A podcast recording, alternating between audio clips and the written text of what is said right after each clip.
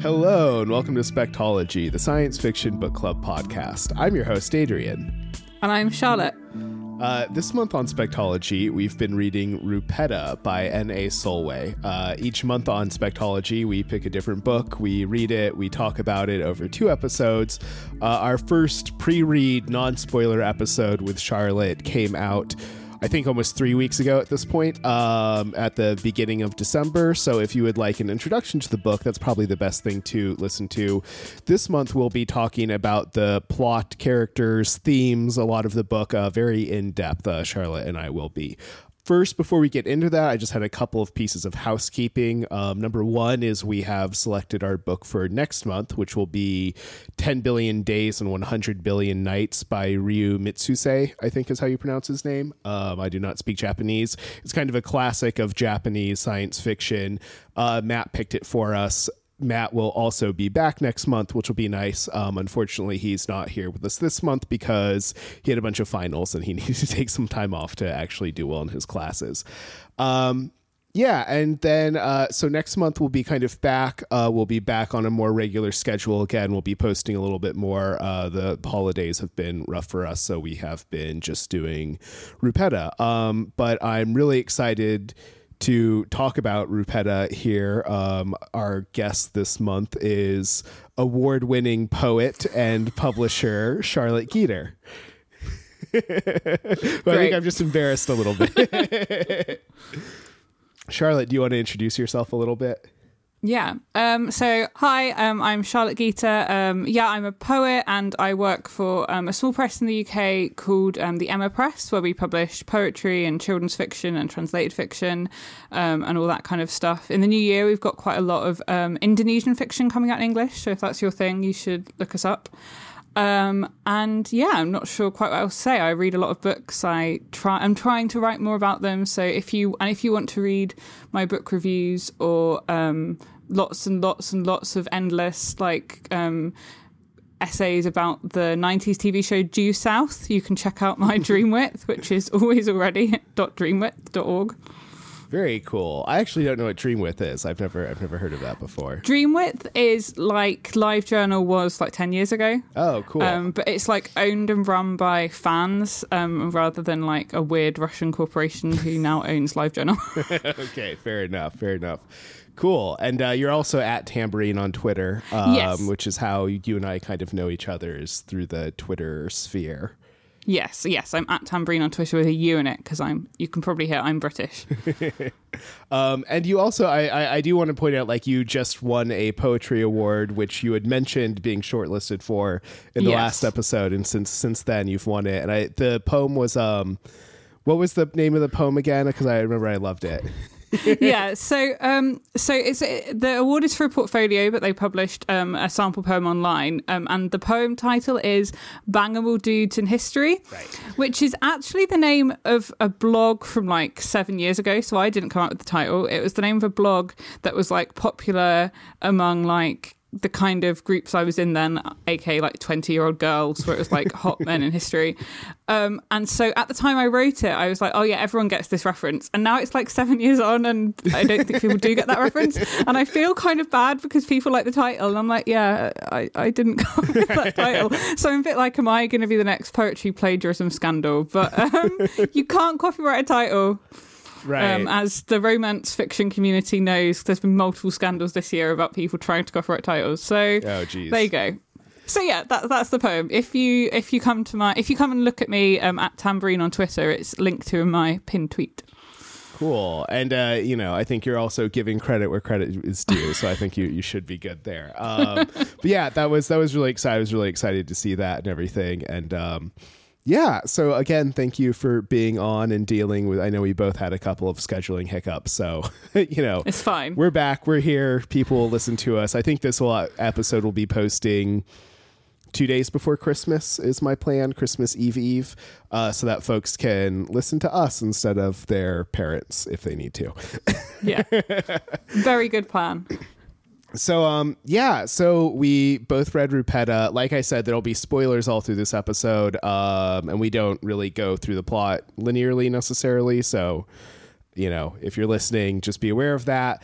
And um there's also we'll be talking about like just as a content warning i think we'll be talking about some of the the like torture and like body horror elements of the of the plot. I don't know if there's like m- much more content warning wise than that but um that'll definitely be an element that that comes Yeah. up as we're talking. Um and if anything else i'll try to remember before we talk about it. Um yeah, so I think uh, this was the first time you'd read the book. This was obviously the first time I'd read the book. So, um, what did you think of it? Like, did it hold up to expectations? Was it was it good? Did you like it? I mean, I know you liked it, but like, you know, what, like, give me give me your kind of brief thoughts here.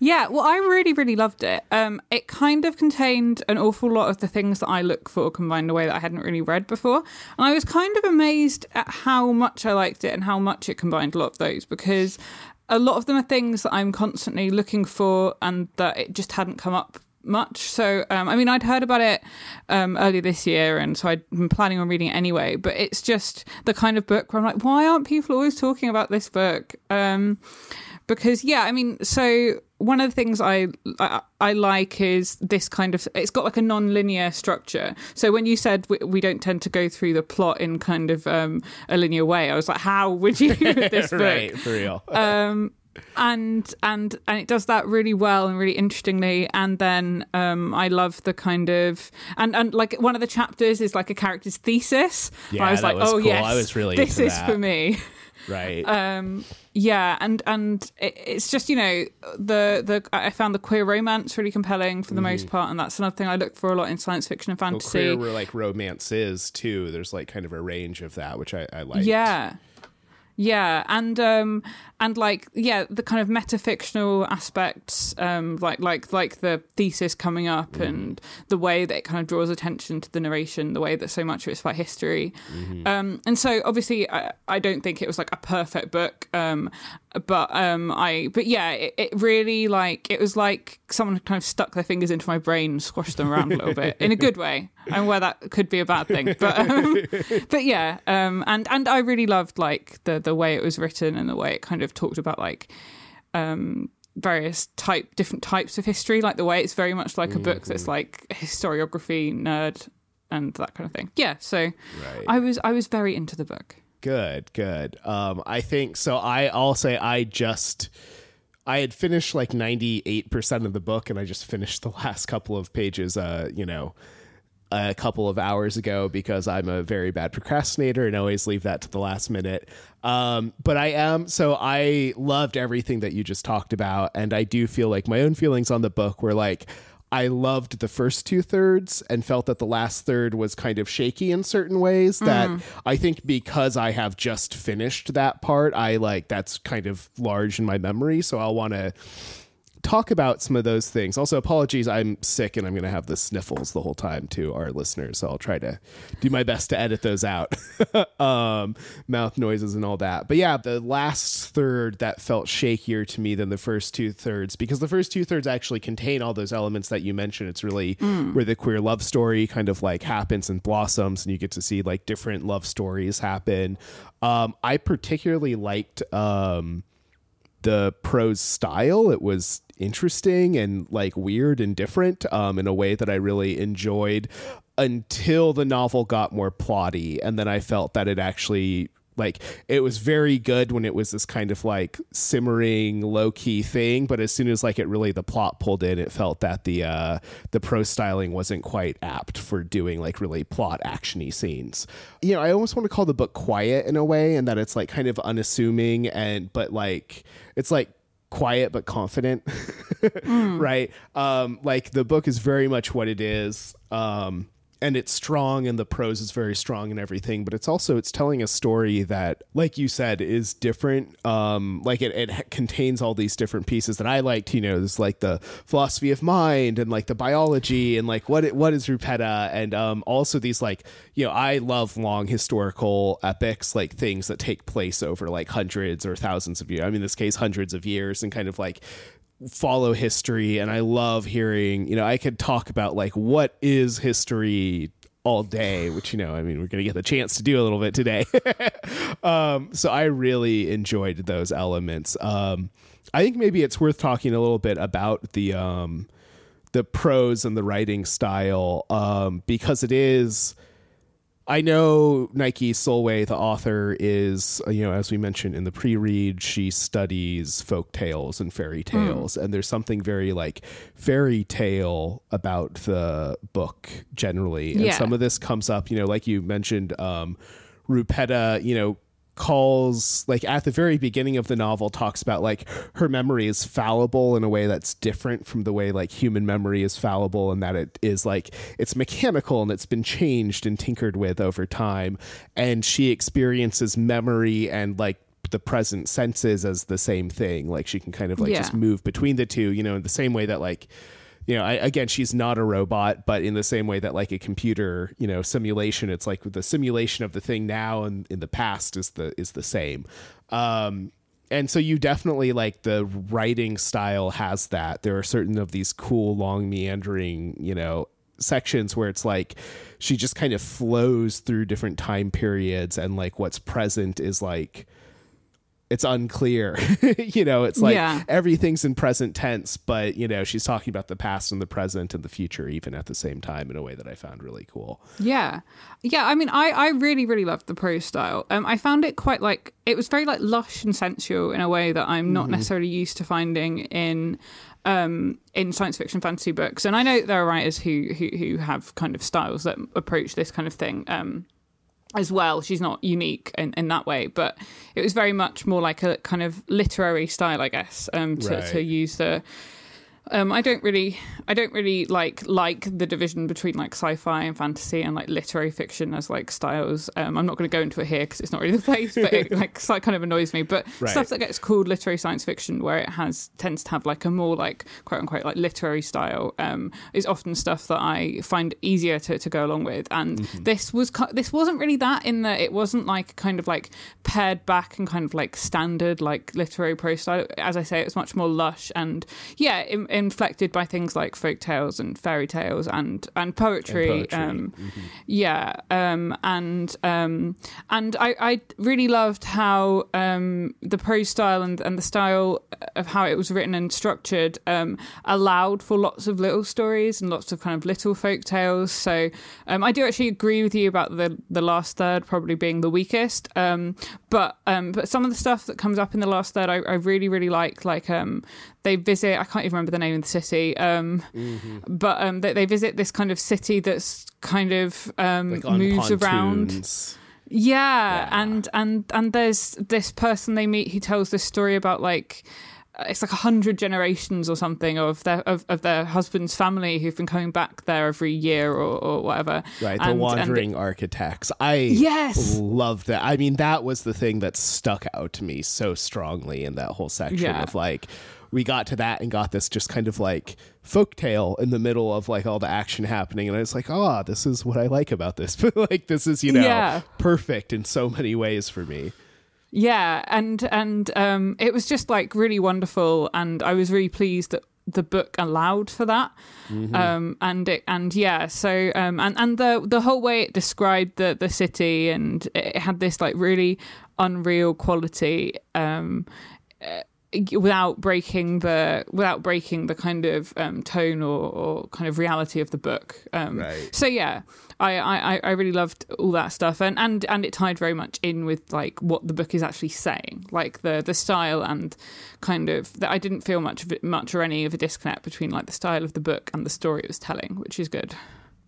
Right, absolutely. I think that's actually a really good point that the style was appropriate to the story. It never felt like it was taking, well, again, until kind of like at the very end of the book, again, for me, it's like, and this is, I think, maybe just worth, like, I just need to get this out of my yes. system. that's Which fine. Is, I feel bad talking about what I didn't like up front because I liked the book so much, but it's so fresh mm. in my mind. And it was, it was just jarring to get to these points and it happened not only in the end of the book. There were also points in the first couple of thirds where something maybe more plot heavy or more actiony or whatever would happen and i would feel a little bit like oh i feel like i don't actually know exactly what's going on. I don't have a picture in my head of what's happening here. I'm just kind of like told the effects of it after the fact almost. Um, yeah.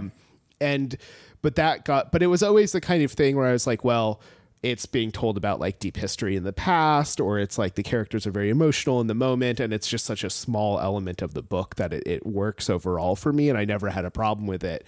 Until towards the end when we started getting into like once henry is shot and uh perdita the daughter is taken away um from then on it's sort of like the plot moves through i mean like there to the end of the novel, the last like hundred pages of the novel essentially could have been its own separate novel. oh my, like Yeah. someone else writing that, that would have been the novel. Is this like adventure story of like you know this like clockwork robot going to go find her daughter, um, and writing letters to her like you know loved one who's like been left behind, uh, you know, and instead that's kind of like the end of this novel, Yeah. which, which I appreciate. I, I like that actually in a lot of ways that the novel sort of like a lot of what it chooses to focus on is is almost like what other novels would have as backstory or as maybe like flashbacks throughout it. Instead, that was like the main bulk of this novel, and I really enjoyed that.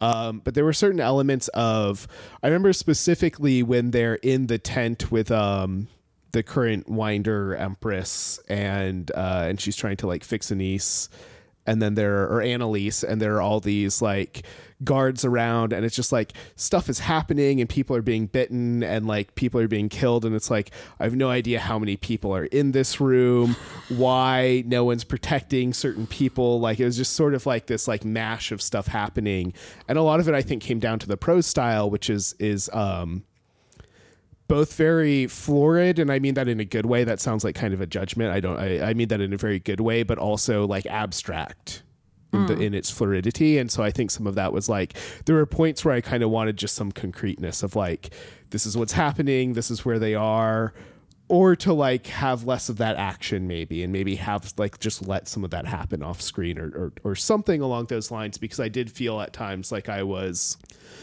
yeah like it wasn't a book about action. And so when the action scenes came it was it was often kind of jarring to me almost. Yeah. So I, I for the most part found the action scenes fine in the so so the scene you just talked about i found it relatively easy to follow i had to read it a few times so it was you know it wasn't as easy to follow as like a scene about like someone gardening or whatever Yeah. but um but it um of which there are There a number in the number. book but um but i i didn't find it massively confusing. But there were things that i found confusing largely when there would be like a slightly oblique reference to something and, and i'd be like is this something that i've already read about and i've forgotten? Um, or hate- is yeah. this something that's going to come up later on?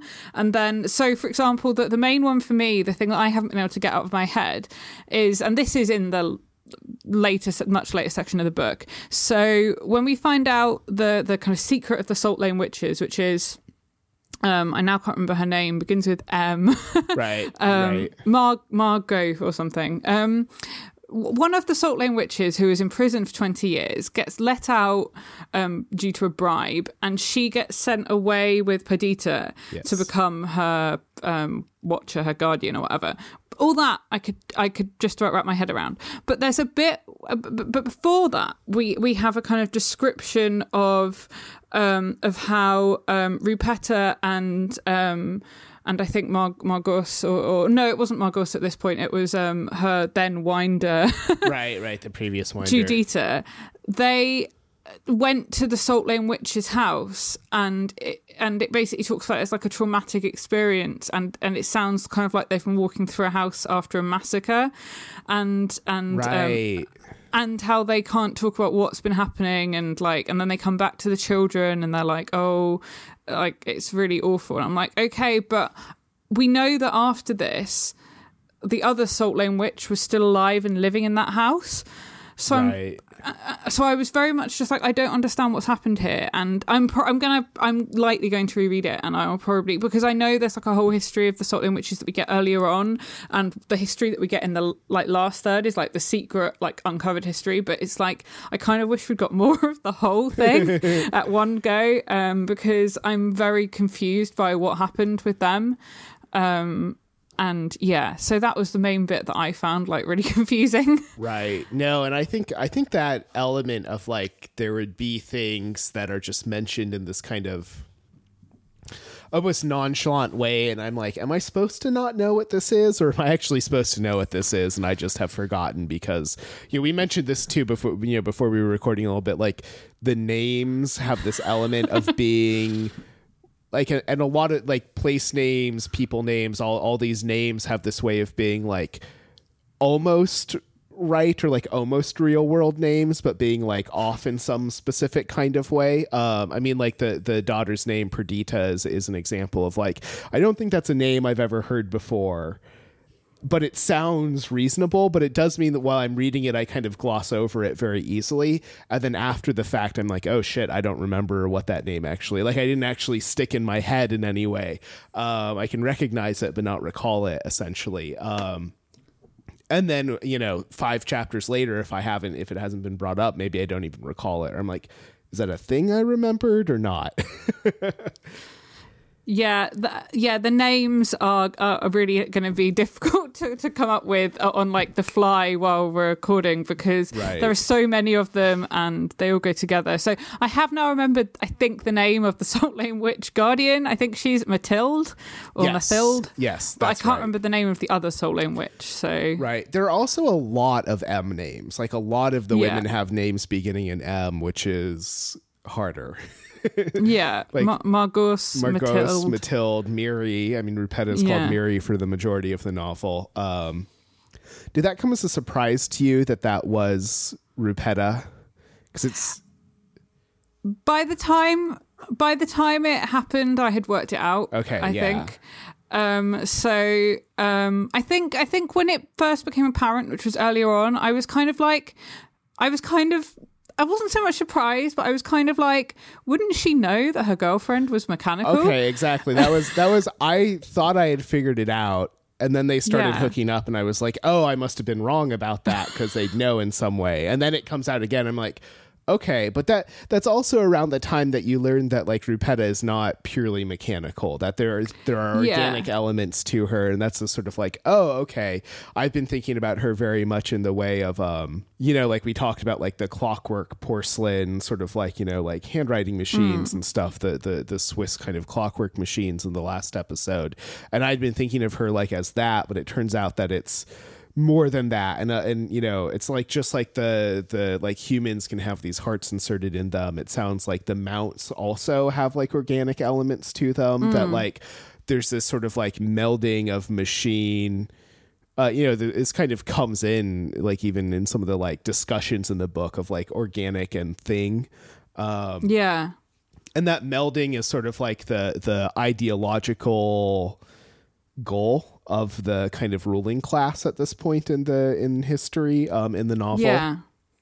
um so actually i i, I kind of liked that like I, I almost enjoyed the like i figured it out then i thought i was wrong and then i realized like oh what i was wrong about was like sort of my own uh, like bias towards like oh rupetta must just be like you know Yes. like gears and it's like no she's more than that and that's part of what's hard here uh yeah.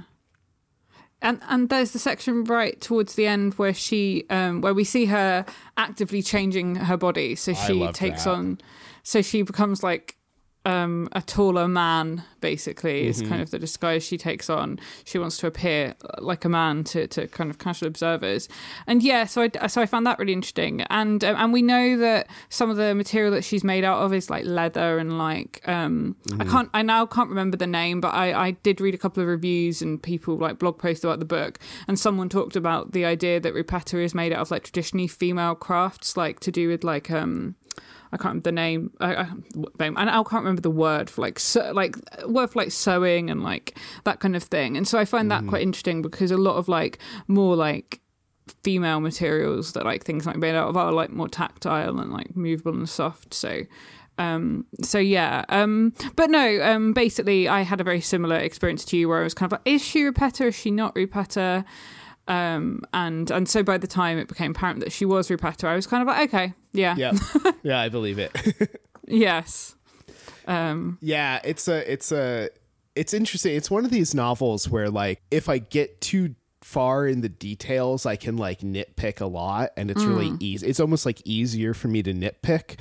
but that those nitpicks actually didn't beyond a few didn't bother me that much while reading it and instead the like big picture stuff like what it's talking about the general feeling that it is evoking while you're reading it um i just loved like i you know Yeah. i think it's it's a really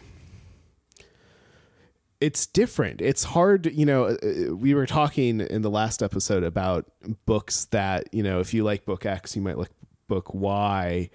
Um, and almost, I feel almost after reading it, like I have almost a harder time of answering that question.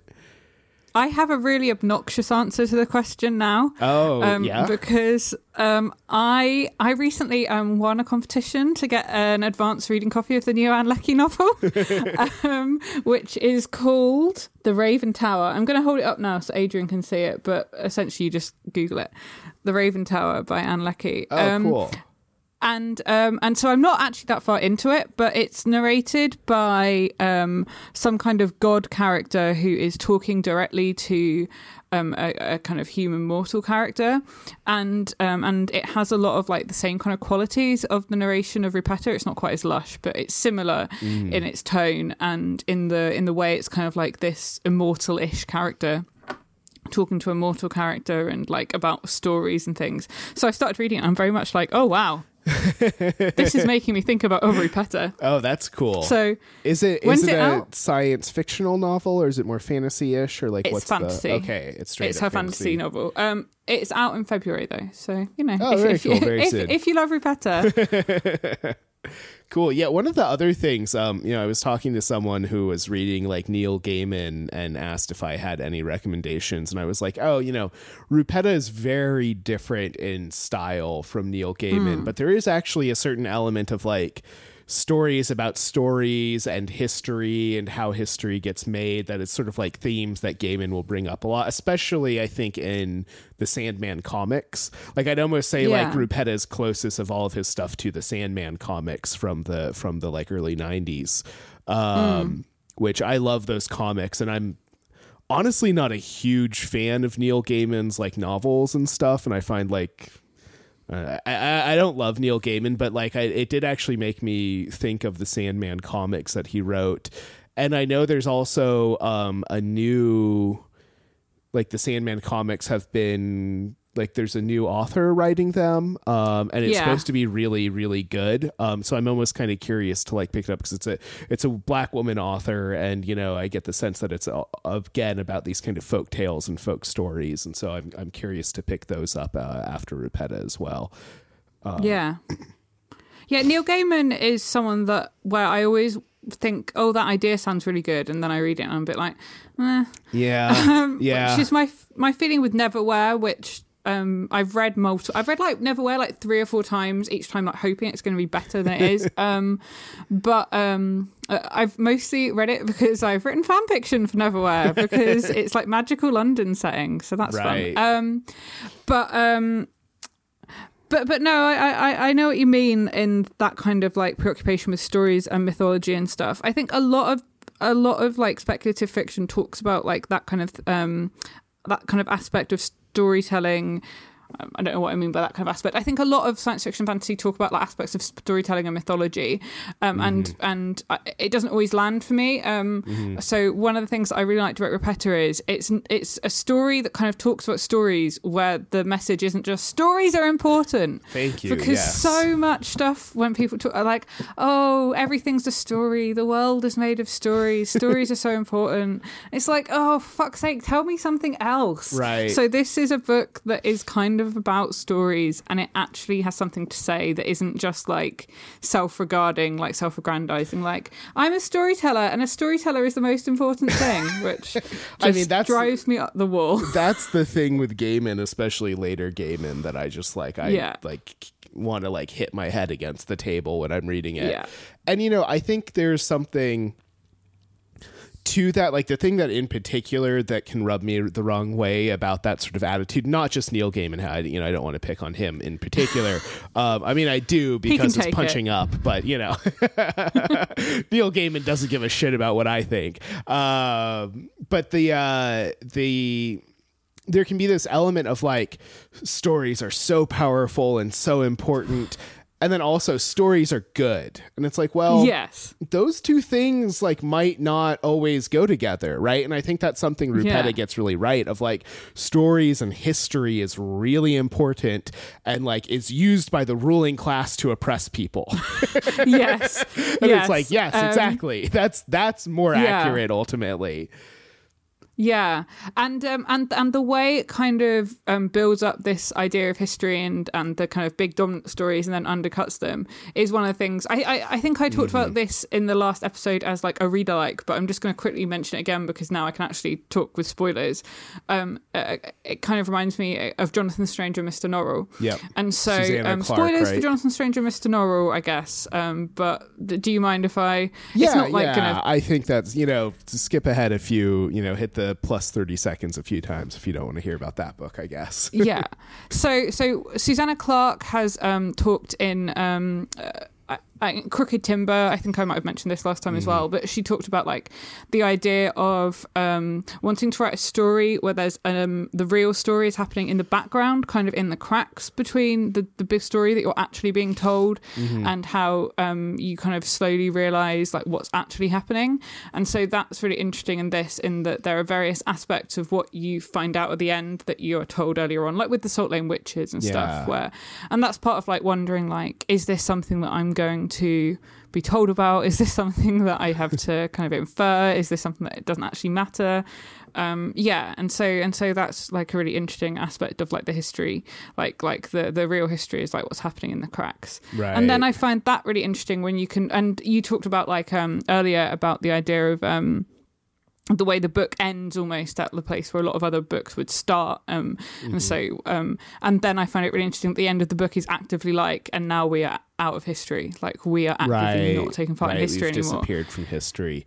You know what? You're Yeah. like talking about about all this both about the like kind of like stories about stories as well as like the idea of like the real stories happening in the crack makes me realize that like Gnomon by nick harkaway which we've also read on the podcast like weirdly also shares a lot of these themes. Like i, I had some of the same conversation about neil gaiman and like you know stories are powerful which means they can be dangerous i think on one of those episodes. And um yeah it's kind of it's kind of interesting. It's almost like you know like if Gnomon is the like you know very like male science fictiony version of the story then like rupetta is the like very like female you know sort of like poetic version of the story in certain ways. Um but they actually share some of these themes and ideas of like you know the end being outside of history and the like real story kind of like happening in the cracks and it almost being like a puzzle that you have to like puzzle out in certain ways as the reader you know. I mean it's one thing rupetta required me to be a very active reader like cer- Yeah. certain novels i think science fiction novels especially we talk about escapism and part of that escapism is not just like oh it's spaceships and aliens and stuff but it's also like it's plot it's straightforward. I can just sit down and read and i'm just being told what's happening and it's fun. And it's e- you know it's not it's like that doesn't mean that it's necessarily like not challenging or intelligent or doesn't have anything to say but it is easy in this way. It's like given to you whereas rupetta felt at times like i was you know, again, I think to your point, this is where the prose style and the story it's telling like mesh really well, and maybe part of why I liked the first two thirds, which were historical or in an academic setting, the most, because the prose style made me feel like an academic, like poring over Yes. things and trying to understand what was going on um, in a way that like maybe didn't serve the kind of like plot actiony stuff as much but really served like it made me feel like i was you know sitting in the stacks with henry yes times Oh, I, I loved all the stuff about Henry living in the stacks and like building like a little house in the library.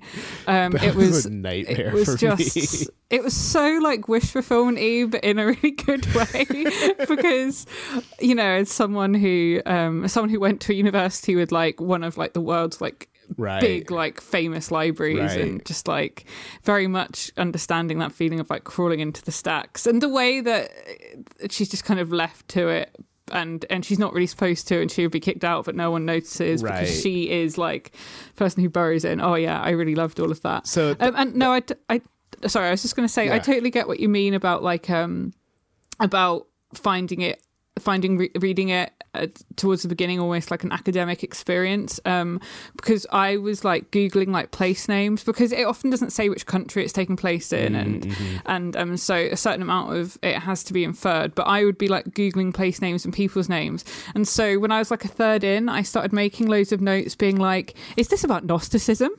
Like, which is something I don't know anything about but I was like I was like googling character names and being like so I'm just going to read out a note that I made. I wrote Montaigne The last Cathar because you there's someone called um. I'm like, this person was from Languedoc, which is the place that this is named. And I'm like, then I've like written all these notes about like this like Gnostic like martyr being like, is this about Gnosticism? Gnosticism is about like the mind body duality. Like I should look at what Gnosticism is. And then I was like, is it going to be a parable? And I don't really think it is, but um, but it was just like a case of being like, well, like have I cracked the code? Um, but it's it's kind of that kind of thing where you can like google things and just like get really deep in the weeds like i'm sure you could like make a thesis about like the plants that are named in the book and yeah Right. And I think that's the way in which, you know, sometimes doing like that kind of original academic work can make you feel like either I'm discovering something entirely new or I am a crazy person and I'm not quite sure what it is until I show it to my advisor. yeah you know. Have you seen have you seen community No, I know I know what it a- is, but I haven't seen it ever. Yeah, there's there's a, there's a character in Community who um who who runs a class called Who's the Boss in Who's the Boss or something, or maybe it's just called Who's the Boss. And so he's like got this like kind of murder board type thing with like string everywhere, and like it's like all the characters in Who's the Boss. And then there's a bit where someone's like, "This is crazy," and he's like, "I," or like, "You're a crazy fan." He's, like, "I'm not a fan. I am an academic." he's like pointing at it with a stick, and it's like I always think about that. It's just yeah. That's that's great. That's perfect. Yeah, you know, so the um just quickly talking about the stacks. So I I at Yale I worked in the stacks for like my freshman year and so the actual experience of like being in the stacks for like hours every day was nightmarish in a lot of ways. Yes, I, I can imagine.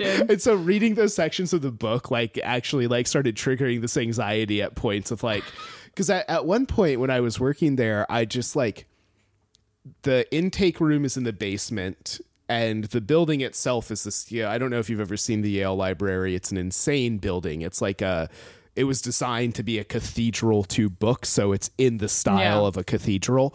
Um, and- but it's much taller than any cathedrals. I mean, it's it's huge. It's like a 10, 12 story building, something like that. So it's like a giant like stone skyscraper designed to look like a Yeah. cathedral to like education. I mean, it's it's insane. It's stupid insane in, in, in a way that like only Yale can be. Um, but like inside, it's like this. The you know, it's like everything's very short. Um, the ceilings, everything's very close, and it's just like musty old books everywhere. And you know, the points where like there's times where she's like going through these like old musty you know boxes that have been left to mold and that kind of thing. And i'm like oh yeah i remember doing that. And i remember getting like you know a sinus infection that lasted for like two weeks afterwards because of it you know? Like I, remember, I remember the like reality of being in these things. But also like yeah there are those corners where like sometimes i'd be in there and i'd like get to you know there were these desks in the stacks kind of like built into the stacks that like the grad students could like check out. And every now and again you'd get to one that was like piled with books and like blankets and like sodas and stuff. And you're like is someone living here? Because it looks like there's a grad student essentially living here right now. I've I've definitely come across someone who'd like written a story on like a website once, maybe Reddit or something, where they were like, "Yeah, I moved to New York and couldn't afford an apartment, so I live in a library, like a twenty-four hour library." And they had like all this like stuff where they'd like rented a corral or something, uh, um, and basically had like shut themselves in like the world's tiniest room, um, and horrifying. i Um, mean living in new actually- york i believe yes. I um I applied for um, when I was in my final year at Oxford. I applied for a job as one of the librarian trainees at the Bodleian, And I got an interview for the role of like arts and humanities trainee, and I did not get the job. And I suspect if I had got the job, I would have been quickly disabused of any notion of it being like romantic job in the Bodleian Library, because the Bodleian is, I'm sure, also like a nightmare hellscape as a worker, um, because the Bodleian is um, was not built in all one project, and Oh, um, and so it has like all these weird reading rooms are kind of like on top of each other. There's like the Duke Humphrey Library, which is the oldest one, and then there's like the old reading, the upper reading room, the lower reading room, and then that's all like kind of one building, but also they're all really different and they look really different, and um and like. Yeah, and then there's like the Radcliffe camera, which is like the famous picture of the Bodleian. Like, if you know what the Bodleian looks like, you probably know this building. It's like a big dome, and Okay. then there's like the new reading rooms. Anyway, Oxford has more than 100 libraries in the, Oh, in the wow. city, and it's not a big city. Right. Um, uh, yeah, it's it's very wild, and um, and I'm sure there's a lot of like breathing in ancient manuscripts and getting sick from it, and. Um, and and my main memories of it now are things like revising for finals in the Duke Humphrey next to like a random boy in my year doing English and us deciding to skive off and go and get food at Sainsbury's instead and like eat outside the library because you were not allowed to take anything in but a pencil and that kind of thing. Right. Um, but yeah, I mean, it's just it's just one of those things where like going to that kind of university with that kind of big library, it, it looms very large in like my memory and like Absolutely. the imagination of it. So and phys- physically, I mean, like like the Yale and I'm Um, sure the Oxford ones, it's like there are these purposefully, physically imposing and looming objects. Yes. Yeah. Um and um and my my college library so the way Oxford works is there are like 30 odd like colleges that like make up Right. the university. So you're a member of the university, but you're also a member of a college. And each college has its own library, which is part of why there are so many libraries in the um in the city. And so my college library was a converted Norman church. Um Oh, wild. and um and that and then um the library would be open till like two or three a.m. But then there was a vestry at the back of the church that would be open all night for like the sad people who were working there. And I was always a like last minute person, so I would always be like sitting in this vestry at like four a.m. writing my essays. So it was kind of like I lived in the library. Um, and and I'd like go out to the kebab van, like sneak a burger back into the. it was not a great time. Anyway, I'm really getting off topic, but it was very much like an active part of my life in a way that I really appreciated. Um, like like even in the book, it kind of feels romantic, but you're also kind of like, oh, I really wish you had an apartment. like, I really wish Right. you had a proper bed somewhere. So when Miri comes and saves her, you're a bit like, oh, thank It's, God. it, you know, there's a very palpable sense of relief of like, okay, good, finally. That's right. Living amongst like the plants is better for you than living in like the basement stack somewhere.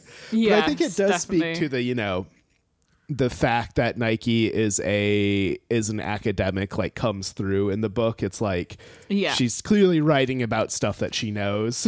you know, whether or not she ever lived in the stacks herself, like that the sense that I think looms large for folks who have been at these like uh, research academic institutions of like the library's there it's important even if you don't spend a lot of time in it and like it's hard not to spend a lot of time in it. I mean i too you know i was always a terrible student but you know be, part of being a terrible student means like oh yeah those late night like i spent three nights in a library in a row at one point you know? And i was the only Yeah. one. There was like a you know we we would build like these you know like temporary like camps essentially in the library during finals where it's you know there might be 10 of you and like there's going to be six out of that group at any given point and people are slowly bringing blankets and pillows and Yes. sleeping and you know also like crushing adderall and snorting it you know and like the whole kind of like yeah. thing there of like as we kind of like live and then we finally like you know post our papers and like go to sleep in our own apartments finally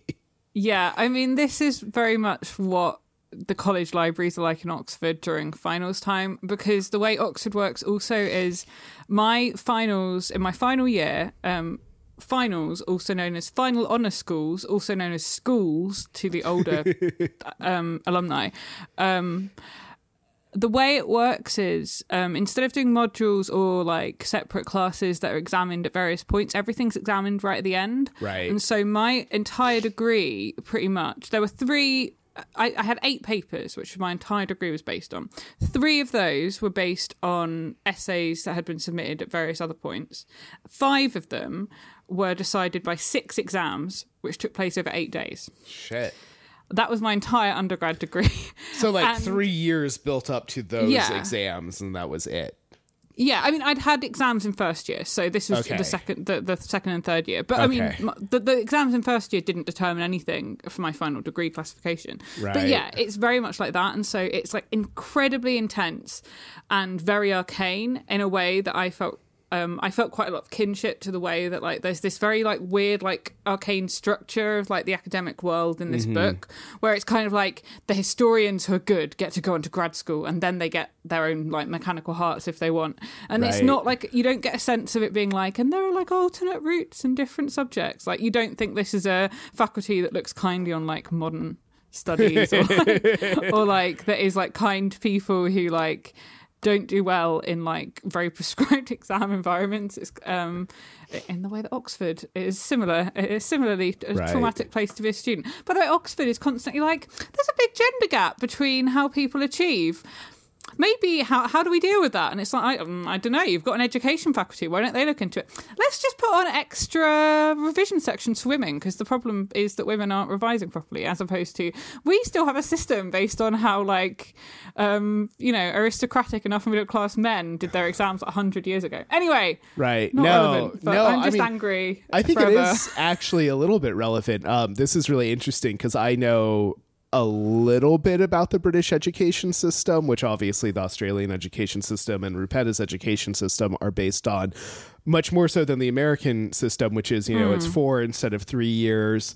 There isn't this split between first year and the other years. And we do have classes. I mean, you know, there's like kind mm. of a mm. final thesis at certain at certain colleges mine included um, but essentially like you go through you take enough credit hours and enough credit hours like within your degree and major and everything and you get a degree um, maybe yeah. you have to complete one thesis which is essentially you know for me that was just a year long class that i took my senior year and had to write a yeah. long paper at the end of um, and so that's a yeah it's it's interesting to hear that because that actually like shed some light on some of the like structures of what she was doing and how it changed over the the course of the academic year for her yeah i mean I mean, a lot of UK um, universities are not like that, um, but um, but and, and in Scotland, um, they're a bit more like US universities in that it's a four year degree, and um, you start out by taking three subjects, and you end up specialising a bit more. But um, hmm. but universities like Oxford and Cambridge and stuff, you kind of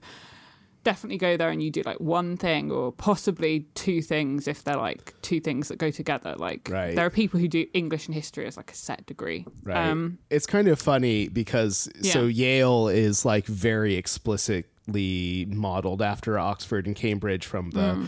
architecture to the fact like we also have colleges. Um, yeah. But unlike Oxford, the colleges are purely like their houses. They're not, they don't actually have any yeah. academic thing associated with them. They have their own libraries. The libraries are a joke. like it's a lot of yeah. trade paperbacks and stuff. I mean, you know, it's not a research library in any way. Um, but it's, you know, it's like we like have aped all of these like outward, you know, kind of like this facade of like, look at how Oxbridge it is. Uh, but underneath, it's just like any other American four year university where you take a bunch of classes, and a lot of them are big lecture classes, and, you know, there's no tutoring or anything like that. I mean, I mean, Oxford has its up points, and you do get like a lot of you do get a lot more like one on one time with like top academics than you do yeah. at probably most other universities teach undergrads. But yeah, it also leaves a lot to be desired, and is like and is that kind of weird environment where it's kind of like a hot house, like like I I feel like I feel like all these people fighting to see who gets like this horrifying like um like mechanical heart is just such an interesting like it's such an interesting like metaphor for like academic achievement, right? Right, right. It's like, like and like it might kill you. It's like people are still fighting for your it. Your degree is that you can't communicate with other human beings anymore. yeah, I, I just there's the, the, stuff about like how the mechanical hearts might kill people. Like her mother died from right. trying to get like this mechanical heart transplant. By the way, there's a point really late on where Henry's like, "Oh, this is what my mother died from." And I'm like, "Yeah, of course that's what your mother died from." I like that the book made that clear like a hundred pages ago. Um, but but yeah, but like it's it's really horrifying. She like is viscerally horrified by it, and and everyone is like, "Oh yeah, this is my tattoo of what my heart's gonna Oh, look like." I and- love that. You posted Yes. that on Twitter at one point. The like Yeah. tattoos or the like gluing pieces of metal on and where your heart is to be like, look at what it's to be. I thought that was so clutch. Like that was so cool. Like such a cool little poetic detail. Um, I loved it. I did it, too. it was really she was really good at showing the kind of culture that would build up around something like this like um and and like all these people whose like main aim in life is to is to is to have their heart ripped out and replaced by um a kind of clockwork thing. And yeah it was just really wonderful. Um and and I and I really love the writing around. There's a, there's a scene where Jenon, who's kind of like her academic mentor, is like, "Look, I've got a treat to show you," and it's this like oily heart, and she like faints. She's like, "Ugh," but she has to pretend that she wants it still because, and and she's still trying to convince herself that this is something she- she wants at this point, Right. And then she has to because it's like to to say she doesn't want it is would to be basically being a heretic, right? Um, Right. Well, and But- that's that was interesting about her mother. Like her mother died from, you know, essentially Mm. like complications and surgery. But because of the ideology, they've built up these like Rupetin fourfold laws, which like you know, are essentially that like you shouldn't have to die and like, you know, it meant that she wasn't buried like in the customs and it's like because her body couldn't accept this heart, it meant that like she was tainted somehow. Like I don't Yeah. That that really like that was the point of the novel where I started to realize like oh, this culture is like deeply fucked up in a way that, you know, like you're not seeing so much because Henry is so like, you know, and, and I, this mm-hmm. actually felt very like true to my experience of like, you know, young girl from the countryside goes to like the greatest academic institution in the land and is so like enthralled by it and like to the point of like learning all these horrible things and still being enthralled up into a point where she like can't be anymore and like you know Yeah. obviously like yale doesn't like literally tear out your heart and give you a mechanical one or anything like that but i think you know it's this way of kind of literalizing some of the stuff of like oh yeah that's right like you know you have this idea of these institutions in your head especially being from a place where it's like you see it in movies essentially Yeah. um and then you know go there and you're like oh but they're people and not everyone's right. And like there are these whole weird you know i mean so i did a linguistics degree and you know it's very it's like chomsky and linguistics at yale. And it is so the whole thing is like the entire degree is built around the like ideas of one person. And right and it's like Yeah. okay on the one hand it's supposed to be this like academic like trying to find truth. And then on the other hand it's like I mean, we got to the point in the, in the degree where I was like, well, what am I studying here? I'm, I'm drawing these like trees and doing like logic, but like, how is this language? yeah. uh, you know, and, and it's like simply asking that question, like, would just get you kind of blank stares by the like, you know, by my advisors and stuff. It's like, oh, okay, I guess this is, you know, it's a very weird feeling of like you get so deep into the thing that you're studying or, or whatever it is that it's really hard to like pull out and be like oh but what am i doing? And like how does this relate to the real world? And you know i think some institutions are better than others at this and some just like fields of study are better than others at this right? Like this is something that like like uh anthropology has had to deal with like in throughout its entire history and so it at least like has a kind of like whole line of thought and history too. I mean to, to take it back to rupetta right? Like historiography the idea of like what is history like what are the stories that we're writing like what does truth actually mean? What can you actually know? Like these are questions that historians have had to deal with literally since like heterodox since the like very first western historians like people have been grappling with these questions and before even.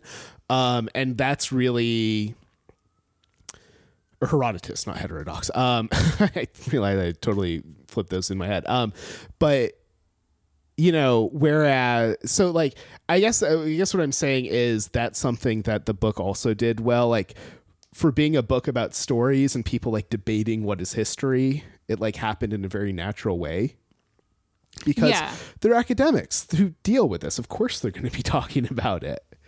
Yeah, yeah. I found a lot of the stuff with Jenon really interesting, especially when she. Um, th- th- there's a point it seems when she's like quite close to Jenon and his family. Like she goes to his house, she meets his wife, um, and and and his kids, um, and he's yeah he's basically her academic mentor and advisor, um, and and I found it really interesting um, that relationship and the way that the one of the other things that the metaphor of the heart is used for is kind of to um, when when people are sick and and basically can't take it, they're basically slowly vanished and people don't talk about it. They're just like, Yep. okay, that person is gone, and and and I found that like a really horrifying metaphor for how a lot of people drop out of like um, graduate school and like postgrad studies, and then it's like we do not talk about them, and and like there's such a high rate of like um, dropping out and like mental illness and stuff. Like um, there was a point where me and like my two best friends um, doing postgrad were like comparing our like antidepressants. Yeah, because it was like, sure. and and you know,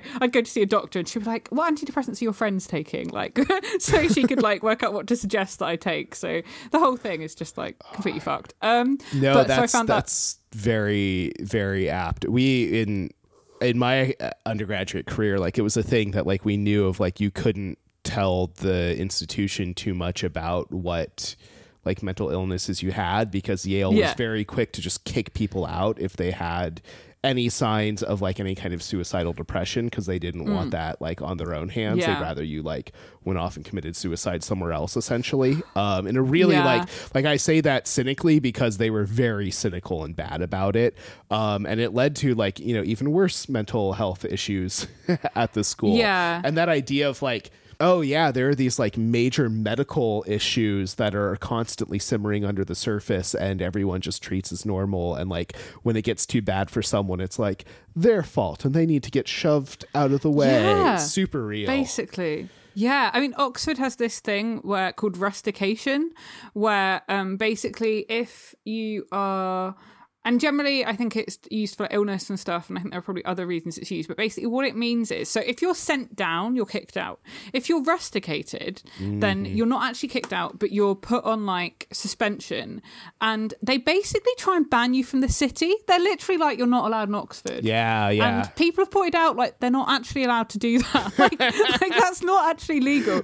But yeah, it's really strange. And um and basically if they think that you're not if your college thinks you're not going to get a 2-1, which is um upper second class degree, they're basically like um they're basically like yeah, we we will send you down. Um, if, if you're in a humanities subject, if you're in a science subject, then a certain amount of people have to get two twos 'cause it's on a bell curve. Um, anyway, this this podcast is rapidly becoming. Let's listen to me talk about my Oxford related trauma. Yeah, right. For So- real. It's like college Yeah. therapy for the yeah. for all the But, um, therapy but- I didn't get in But it's college. that kind. It is a book that is very much like you know um, about that, and and it is interesting how, uh, how you were saying about how she starts out enamored and she kind of continues to be enamored by it until suddenly she's like, oh fuck this. Right. Well, until Um, essentially her academic advisor like tries to murder her. Yes, I know. Which- I, I felt really betrayed by this. I know that was actually something that I felt like I wanted a little bit more of it. Of, of Yeah, I, I wanted more and like Henry's him. story too, just in the end, like felt like it got cut off really quickly and just sort of like hmm. shoved to the side in a way that like was another problem I had with the last third of the book. But like this feeling of like you know, because there's points where Janon is like very hard on her, but it feels like kind of like in this like, okay, like he's this really privileged dude who thinks that like, oh, she's like underprivileged, so the best way to like teach her strength is to like be hard on her essentially. And it's Yeah. like that feels very real, but ultimately like he thinks he loves her and has her best interest in mind. So when he hmm. shoots her when he doesn't actually know where she's coming from, like that whole thing felt a little bit like I was like, where is this coming from? What what is this exactly? Because that feels a little bit almost like like I wasn't quite sure where he was coming from at that point and like what his role because the the the what's what's the name of the like the the penitents? Is that is that it? Penitent. penitents yeah. They like there's there's some combination of like they're academics they're priests and they're almost like holy warriors or like guards of some sort which Yeah, you don't it's- it's realize until after that point or at least i didn't Yeah. Yeah, it's it's very much like an incredibly centralized power system where yeah, Mm-hmm. basically those three things kind of go together. and because the religion is kind of like history almost and then and then Yeah. they are the people who are kind of responsible for holding up the order and the order is like how various countries um uh, are, are being run like it seems france australia i assume a lot of the rest of the world Right. um and um, yeah, so one of the things I'd found really compelling about him as a character before then is the way that he, as her advisor, seemed to tolerate a certain amount of like not not really dissent, but a certain amount of like writing about things that the um that kind of verge on questionable in terms of like the true history. Um and then there's it's like there's a point that she can't really tell what the tipping point is where suddenly he's going to be like this is unacceptable. Right. And he, so he seems tolerant of her up until a point when suddenly he's not tolerant and that's kind of totally unfathomable in a way that I found quite real. But um, Right. but yeah, you're right that when, when he shot her, I was kind of like, I really wanted to know more about it, but it's like after that he kind of vanishes from the book. Yeah, that's his last scene, I think, at all. Yeah. Um, yeah, there's a, you know, and there is something about that that's like, right, like if your job as an academic is to like produce like thoughtful people, then one of the thing you need to do is help them think, you know, about things and question things and all of that. So that always hmm. felt like very real of like, you know, this there's also, you know, often this sense of like, you know, if there's a story that you tell the masses, often the people in power know it's a story. Hmm. And so if you're, you know, building up new people to be in power, some of what you're doing is like helping them understand the ways in which it is a story, but also like, you know, doing it with like plausible deniability almost of like, you know, yeah, if you run away and say like everyone knows this is a story, like we will be able to deny that that's the case, but uh, you know, ultimately, yeah, that's right. um it might be worth talking a little bit about uh, you know some of the world building and some of the like history and religion and heresy and like all of these elements. I know you had some stuff you wanted to say about that, um, and because it's in, it's wild.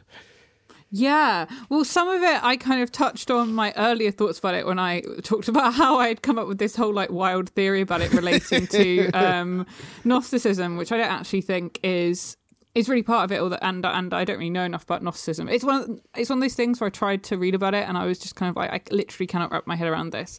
Um, I come from it. I come from a very um, atheistic background, and so trying to wrap my head around it doesn't really work. Um, in in in the sense I was trying to, like you know, I'm sure if I read a book on it, I'd have a slightly better grasp. But um, but so one of the things that that is clearly in the book is um, that the gr- different groups are fighting about whether or not there is and should be like a hard divide between like the body and the spirit and like Right. the body and the soul, um, which is kind of like a religious idea and and is a religious idea in, in reality, but is also a religious idea in the book in uh, slightly in, in ways that are kind of created by the book. So that the Rupettanism, whatever the, the word term is, is like a religious order um, Right. that is used to kind of shore up this um, regime. And so the people who um, who follow the false winder and the false Rupetta and, and the repettant order are people who believe that basically the human body is like I'm trying to think of the way because it's not really that it's a prison because it's not like they want to get get actually get out of the body. Basically, believe it's like It's Imperfect. fallible in a way that Yeah. it doesn't need to be. yeah, and that it's somehow perfectible.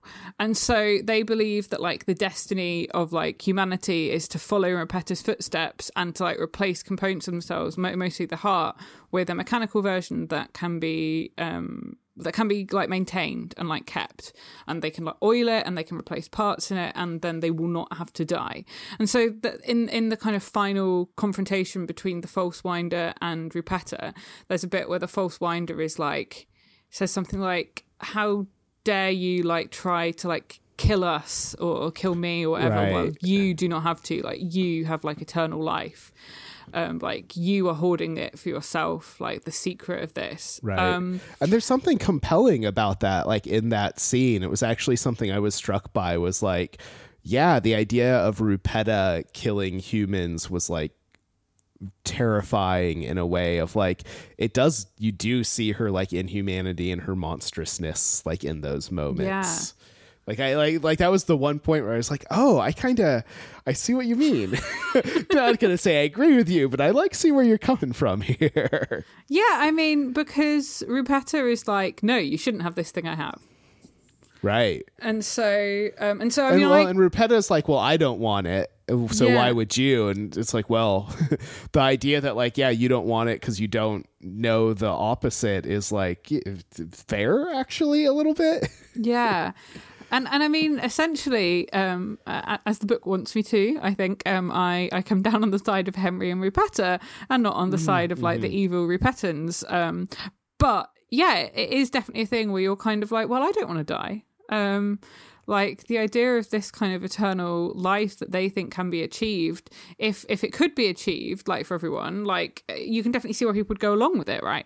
But then mm-hmm. part of the problem is that essentially what they want is not possible, rather than it necessarily being it's not Yeah. possible and it's like a bad thing to, to aim for in that way because like we see the way that the people who can't achieve it are kind of quashed and and the way that in order to like attempt for it they basically have to kill people and like oppress people and repress people.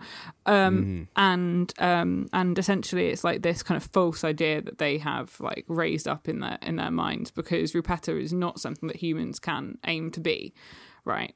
Um but rather than it being like yes you are all able to become exactly like me um but i don't want you to.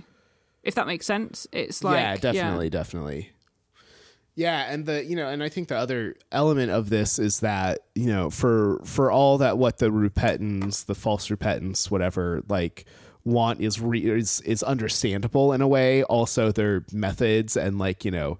There's like the one hand, there's like their beliefs, which are, you know, what they are. And then mm-hmm. there's also the like power structures that they use those beliefs to like prop up. And this is the kind of element where it's like, the religion and the ruling class are very much the same thing in this world Yes. and you know they they explicitly talk a bit about you know the wars that they've gone through and the empire that they've created and you know like kind of like using Rupetta as a figurehead for like uniting people but also like you know oppressing like a huge chunk of the world it feels like it feels like they have actually you know like they're a super state very like much earlier than there are super states like in our Yeah. timeline um which is kind of is kind of interesting that there's this element of you know you know using eternal life which is you know frankly like what the christian religion uses in, in its own different way um to be like we you know we have the right to take people over to oppress them to rule over them um yeah i don't know. The whole thing was was i don't know if i have a complete thought there so much as like that was really interesting to me and i really liked the idea of like you know this the miracle of rupetta like rupetta like coming to life and being human mm. as the basis of like not just religion but like a you know like a religion of power like a ruling class Yeah. religion that is used to subjugate people was like really interesting and obviously you know it's sort of like the actual story of the book, even though it's in the background for, for a lot of it. You know, it is one of these things that it's like, I think this is a lot of the, the kind of the, know, the point of the book, but it's a really important part of the book that is very much, I mean, like, I, I'm I'm I'm finding I'm enjoying the book more and more the more I talk about it with you. Like it's very much a book to be talked about and Yes. dissected and you know kind of figure out what it means. Um, and reading it alone can at times feel like that crazy part of academia where you're like going too deep into the source material and don't know what's real and what's in your head and Yeah. then like this is like seminar where you get to figure some of that out yeah, I mean, I've been desperate to talk about the book, so this is like all pouring out of me. And uh, one of the things I think is really interesting then is y- you mentioned like it's this idea of like eternal life that is like different from like the Christian idea of eternal life, Right. which is uh, you know, which is very much about like the spirit, whereas this is kind of about like them wanting to live forever in their bodies, right? Um, Yeah. And in the previous episode, um, I, I, I mentioned the the fa- the Descartes fable about Descartes' daughter, which is like a, a Right. kind of apocryphal story about Descartes having built a mechanical daughter, um, which was kind of part of the animating spirit behind the book, I think. Um, um, and so one of the things I find interesting then is the way that the religion in this book is kind of based um, like like the ruling class religion is in some ways kind of based on like um, the early the, the writing of Descartes and like early ideas of like um, science, uh, modern science, like the, the kind of beginnings Right. of modern science. And so, if it's okay, I was just going to read out a little bit of her acceptance speech for Rupetta um, at Oh, the do, at yeah. the Tiptree Awards. So I think that it really relates to this. So she said. Um, Descartes is, of course, perhaps most famous for the ideas he laid down in his discourse of the method and principles of philosophy. It is here that he decides that the only thing we can know without any doubt is that we are thinking beings, that we think and therefore we are. And then she says, My second wish is that we will continue and finally complete the work of undoing the false assumption expressed so powerfully by Descartes that it is our minds, our intellects that are our only truth, that our bodies are merely the vessels in which we live. I want to find a way to convince you to understand that we think with our bodies and feel with our minds, that we feel and therefore we are. And so I think That's that's, cool. Really interesting in a way where we can kind of read the, the, the way that she's created the religion as kind of people saying we think and therefore we are. And and because there's there's all this stuff about like um people wanting to like do work in their gardens and like with their hands and bodies and her talking about like we feel and think with our bodies. Like we are our bodies. There is no separating us from the bodies that we are in. Um and yeah and so i think that's just like an interesting thing that was just like buzzing in the back of my brain. I was suddenly thinking about it just now. I was like oh oh yeah didn't she talk about this? So yeah. Right. No, I think that's a really good point, and it's you know I think too you know you bring up the James Tiptree Award where you know which is obviously a award for s- uh, feminist science fiction, science fiction with elements that are about gender and femininity, whatever whatever exactly they're they're what they call it is, um, and how some of this is like the idea of women's work, which Hmm. you've brought up too, in terms of like Rupetta is kind of like made of women's like craft work, like Yeah. she's craft work. Um, and then also the the gardening and these kinds of like you know these things, the the hedge witches and education and all this uh, these different elements of like you know things that are in some way at least like traditionally women the role of like women in society and sometimes even the role of like you know women in society who aren't supposed to have those really you know the cases of the witches which is you know what is a witch but like a woman with like knowledge and power right? Yeah. Um and so there's this I, I don't know i don't have a full formed thought here but there's something interesting kind of about this like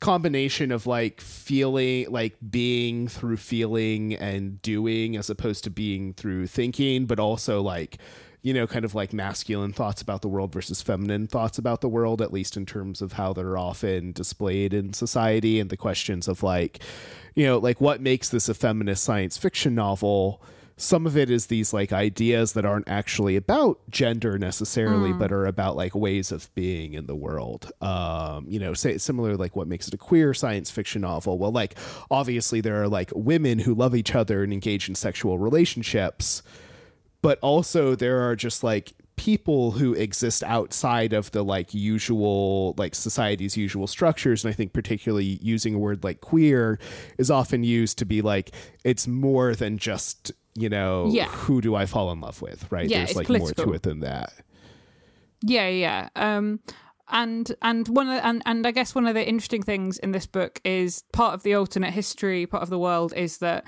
women are the um, I, I'm I can never pronounce this word, but I'm going to try. Um, the hegemonic order, like the the hegemony, is like these false, the false winder and like the false Rupetta, and they are they are ahead.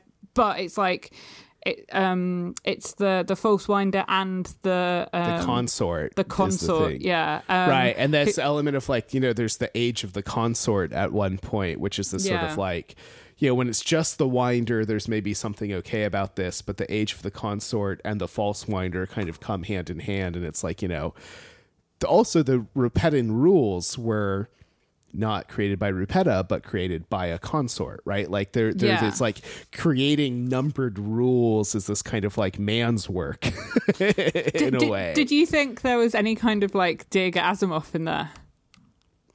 Oh, Asimov's laws of robotics. I hadn't even considered that. Maybe they're very they're very right. It's like societal. It's not actually rules about robots, but Yeah. there there there might be something to that. I hadn't considered that at all, but that's kind of that's kind it's, of funny. it's something that I saw mentioned in a in a review on a blog, and I was just like, I was like, yeah, I mean, they're not exactly a- a- analogous, but I did find it amusing that there are these like false rules, like and Right. based on like this kind of idea of like um, artificial humanity, and um, and they just like wreak, you know, they're not good. they're, they're used for like bad ends. Well, it is interesting too that you know uh, I saw an interview with Sulway where she you know makes the very strong statement that like Rupetta is not a robot and stop talking about her that way. Yeah. and you know and i and so you know whether it's a specific dig at asimov or not like i think there's there's an element of that of like she's not a robot she's not you know she's a construct it's it's different and if you keep thinking about it in terms of you know thought computation like these sort of very abstract ways of thinking about things you're thinking about it kind of wrong because it's actually about feeling and existing in the world Yes. Yeah. And I mean, the 17th century is before robots. It's before the word robot. It's Right. Very, she she very much comes out of the like pre-robot like automaton, um, or, or like automata, uh, which we discussed in the last episode. But um, but she's very much like this idea of like this automata that came to life, and and she is very much like has a life, even if it is like a life that came about in a way that we don't necessarily recognize as a way that life tends to come about. Like she is not someone where you're like you don't, you don't look at her and think about like, the limitations in the way that we do with robots. Like, no, you know, we're not like, does Rupetta pass the Turing test? Like, she is like, a kind Right. of, uh, you know, she has like the spark of life, spark of like, it, yeah. Even though it's kind of strange and and and yeah, and it, it's not a book where we're like, what's the science of Rupetta? No So if you're if you're asking that question you're reading the book wrong Yeah, yeah, basically, I hate to say you can read a book wrong, but you know, yeah. It it's might, very much not the point here. And like I think, you know, I think even in the book it's made clear that it's not the point. Stuff like um Perdita, her daughter, like there's a sense in which like I, I think you mentioned this, like she's a seed. Yeah, And I she's wouldn't- like, you know, it's like how did she get made? Like what is she? You know, it's like these questions are just like not answered by the book. and in a lot of ways the book isn't interested in them. Oh, do you disagree? I'm curious. Well, it does tell us how the seed comes to be. When she was silent for like a hundred years, all this stuff blew into her, and then a seed came out. Right. Right. Right, but it's it's like what what does what does that mean in any sort of like concrete matter is like the book's not interested in what Yeah, yeah, like the book isn't interested in the mechanics of it Yes, essentially. I love when that bit happens because it's basically like she's being like, "You are not going to be told the science of this," and it's just like this wonderful, strange fable. And because there's this whole strain of like botany and kind of ecology in the book, which Yeah. isn't really like the the main strain, but there's there's a lot of stuff about plants, ranging from there's there's the garden that her father has, and the way he's trying to keep all these like European plants alive um, in the Australian soil, which just constantly want to die and don't want to thrive, and so Right. she wants to replace them all with kind of native plants, and then she basically makes a living um, as a grad student by um, gardening for Genon. And the Salt Lane Witches had done all their like gardening and planting, and it's how they taught children was through like garden work. And so that's like a massive strain in the book is about that. And so then I found it really interesting the way that Perdita had come about through a seed. Right. Oh, that's interesting. Right. No, I see what you're saying exactly. Yeah, That she and- she was almost like the but in a way she was like the opposite of gardening, right? Instead of like a human gardening the like world, she was the cause of like nature coming into Rupetta, right? Into this like mechanical construct and like blooming inside of her. Yeah. Yeah. Um and and I guess so even though I don't think it's necessarily a book where we would immediately think of it as being like ecological fantasy or ecological science fiction, um, I think it's interesting in terms of thinking about like bodies and minds and the way that there is kind of this look at kind of like uh, in a slightly larger sense like the body of the earth and like like taking care of that and like going along with what what is natural. Obviously, this book is very much showing that what is natural is like a construct, but um, but uh, there's a lot about like learning what will thrive in particular kinds of soil and like working with it and like working with the earth, um, and um, and kind of looking at structures that are more like um earthy uh, looking at structures that are like kind of more like I, I can't. Even, I'm, I'm not even making sense now. But like rather than like everything like top down, like all this kind of idea of like power where everything is made and like approved. Like there's like one narrative. There's like one thing of history, and then there's all these people on the fringes who are like hedge witches who like spend their time like writing like secret things in their diaries and like planting things and growing things without approval. If that makes any kind of sense. There's yeah, like, definitely. yeah. It's hard to talk about because I mean the whole point of it is that it's not a purely rational thing. Yeah. So trying to like, you know, really go at it rationally in the podcast format is maybe like we're not going to get there perfectly. Yeah. But I do I do, you know, there's there's a there's I think all of that is there and present in the novel. Um and it's, you know, it is definitely and i think this is some of what i was maybe getting at in the like the first two thirds versus the last third piece too of like the first two thirds of the novel and not you know it doesn't have like a traditional plot. It doesn't have you know it's just sort of like the lives of these people over their lives. And you know it's like there's some academic work happening. There's stuff happening in history. You're getting told stories um have all of this feel. And then the like last very like we go on an adventure across the desert thing at the end is like okay that's different from like how you know it becomes almost a little bit of this more like a to b to c kind of thing that the hmm. rest of the novel like very purposefully doesn't engage in Yeah. um And the best parts of it are when you see people living their lives in that world. Like, right when you're just getting told random you know folk Yeah. tales by the people who live there i mean that that that you know that folk tale is one of my favorite things i would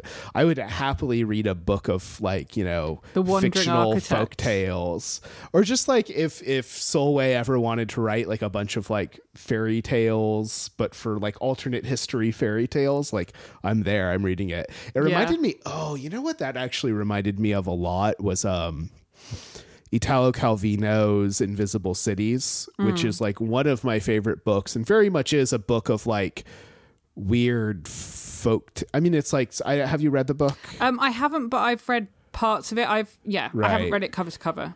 so it's it's um it's told as uh Marco Polo telling the Kublai Khan tales of his adventures but every single story in it is like a somewhere between a 1 and a 6 page description of a city. Yes. and that's it. And each city has like one thing about it and it's a description of that like one thing about the city. And it's it's um one of the most formally interesting books I've ever read because it doesn't like on the face of it it's not even a book. It's not even a Yeah. novel you know? But it works as like one of the best books about cities I've ever read. Um and one of the like like at the end of it like it really ties it all together in this way of like oh I just read about a city and I feel like I know more about cities for having read this book um in a way that's very hard to describe and is this kind of, you know as we describe some of these things where it's like it's hard to talk about because it's not purely rational it's a feeling. Like that book also has that like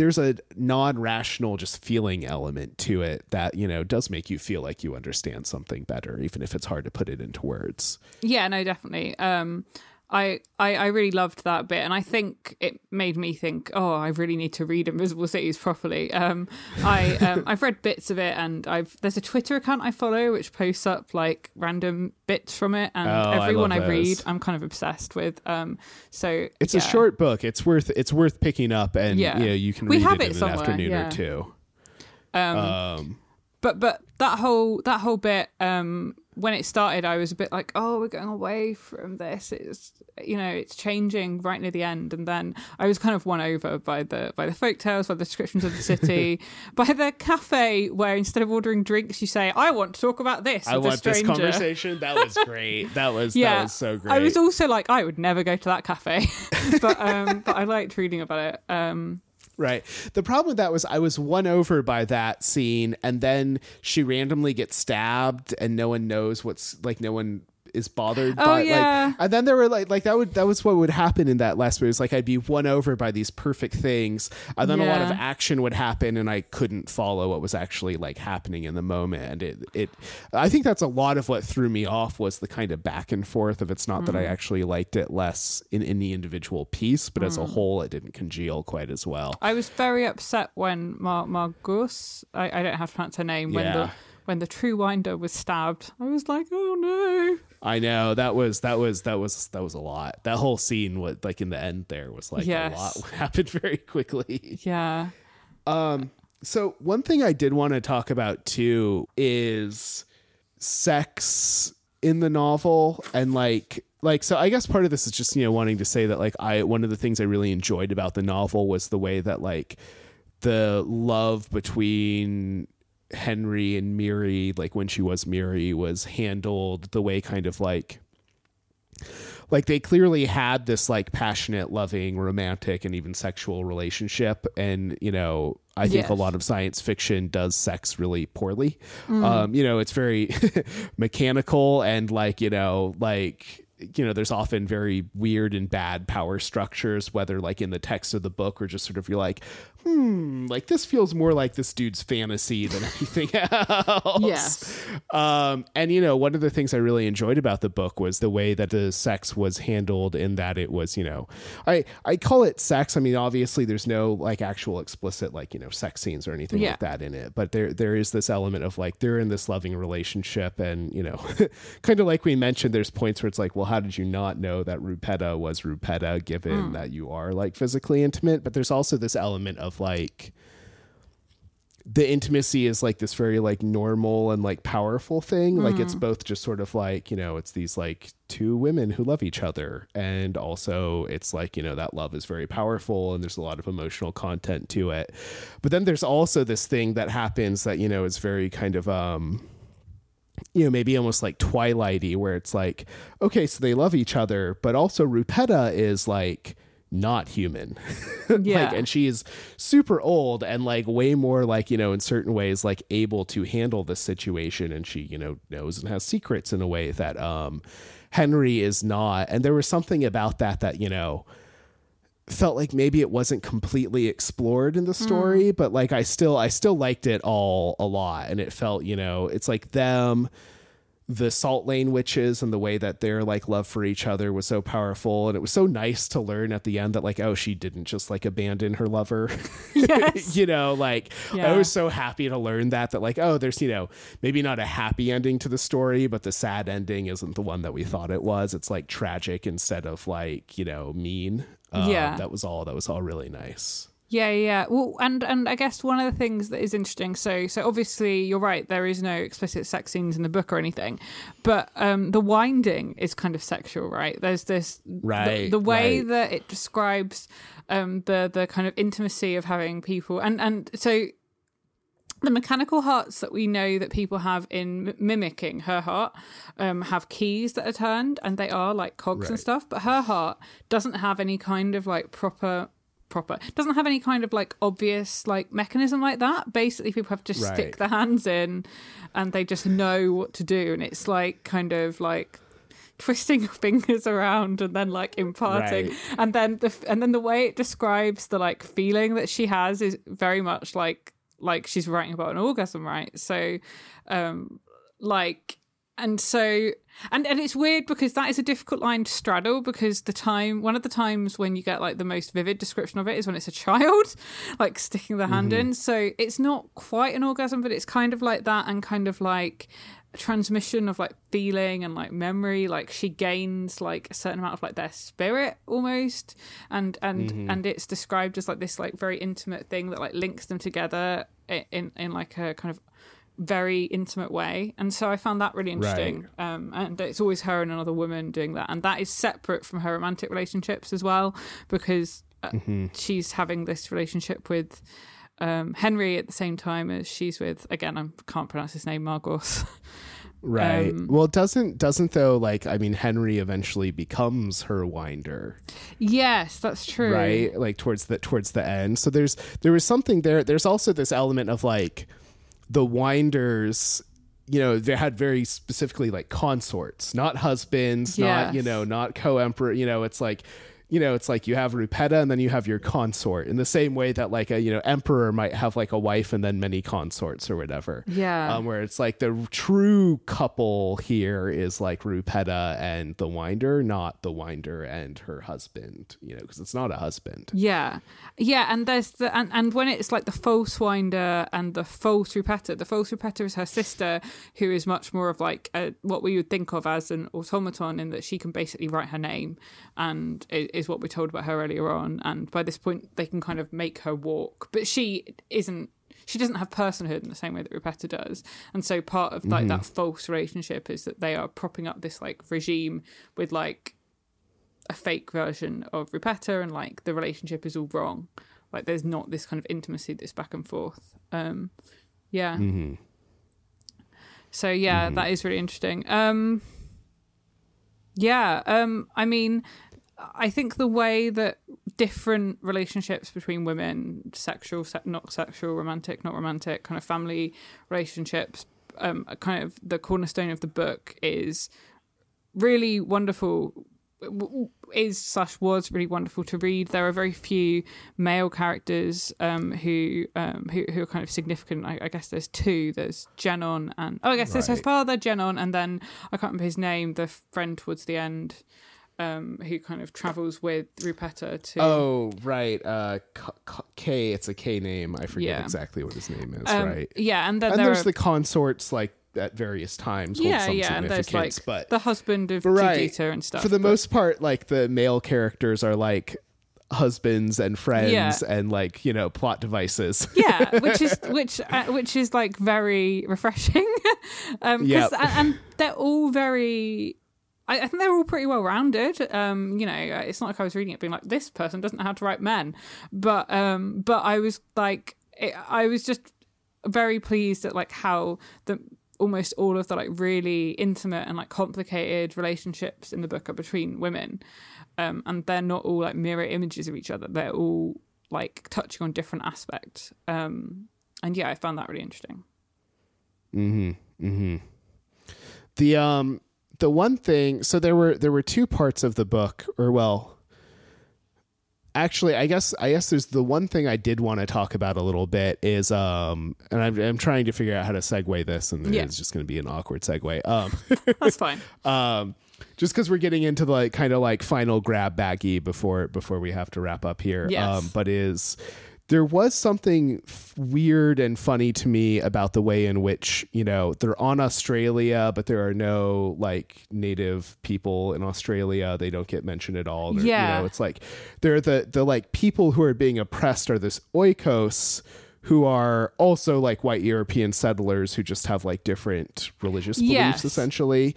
And it did there did feel to be this kind of like funny like, you know, like complete lack of race in the book even as they travel to different places in a way that felt you know it's like okay on the one hand the book isn't about race and it takes you know place in a world that maybe diverged before our modern ideas of race really like got fully built up but then at the same time i think in particular like given australia's like particularly nasty Yes. version of like colonial settler uh, racism is you know it it was the one thing about the book that i felt a little bit weird about while reading was like you know, I mean, I've been to Australia. I've known a bunch of Australians, and so like, you know, sure on the one hand, like hashtag not all Australians or whatever, but also like, you know, Australia is really racist. Yeah. Um, and and like I've I've been there and had people just be like, oh yeah, you know, it's like the the natives are all drunks and they don't, you know, like live in society in the same way we do, and it's like. What? yeah like we at least feel some shame in America for thinking that. like you guys are just like this is normal. And- uh, and so like that felt a little bit weird for me at times, like through this. Yeah, and I mean the two big the two nations in the book that we really hear about are France and Australia, right? And France Right. also has a particularly brutal colonial history. Um, I say this as a British person, obviously we also do, but um, but but um, but France um was a, a brutal colonial power um for for uh, for a large part of kind of late early modern and, and modern and kind of early what we think of as modern history uh, through the 20th century, right? And so there's this idea of like this French regime, although I was kind of trying to work out where it was when it was talking about like the forests and like the um, and like the Yeah. north. I was kind of like, is, is this in Russia now? Is this Eastern Europe? I couldn't work it out. But there's very much this sense of like, okay, this is a brutal power that has taken over and and is in control in a lot of the world but yeah, but it's very much like what is the status of race in this world? And then the section towards the end of the book, it seems they're traveling somewhere more like. I was Like like, in the Middle I was like, is this the Middle East? Is this is this somewhere in Or, Asia, like- or is this somewhere else? Right, Asia Minor somewhere. Is it somewhere else in Australia? The like because Australia is massive and obviously has a lot of desert. I was like, I can't Right. work out what this is. And yeah, and and there's one character who has a name that doesn't seem like it's based on European names. I think, um, which is Mm-hmm. the the friend towards the end of the book whose name I cannot remember. Um, right. But but yeah, and and then the rest of the book is very much like everyone is white. And so I spent a lot of time. So when the Oikos first came about, I was like, I really hope this isn't because because of the various traits they have, um, uh, like being close to the earth and like living in this like simpler way. I was like, I really hope this isn't like, and these are the native people of here. And then they weren't. Yeah. I was like, great. And then I was like waiting to actually meet indigenous peoples people, right? and it never happened. And so, yeah, in a sense, I was reading it and I was thinking, okay, this is something she doesn't necessarily, this book isn't about, but it just completely doesn't engage with it to a point where it feels like, yeah, okay, everyone is white except one Indian guy. Um, right. Yeah, it's it's like one thing for it to not be about the book to not be about something, and that's fine, right? Then Mm. it's another thing to like almost feel like it's purposefully left out that there's like you know a purposeful lack of engagement with something, in particular in a way that like you know like they're they're like we should engage with these things and if we're talking about you know kind of like feminist histories like i think like anti-colonialist histories are also need to be a part of that conversation Yeah, and I mean it very much is talking about this like false regime, right? And and the ways Right. in which it has like oppressed large groups of people, and yet that aspect is just completely not there. And and and so, and I mean I think that's also part of the problem with writing about a recognizable alternate history of our world, but basically not naming anywhere. Other than Exactly. France, um, or like regions of France, like like oh yes, Languedoc, that is France. Like right um yeah it's it's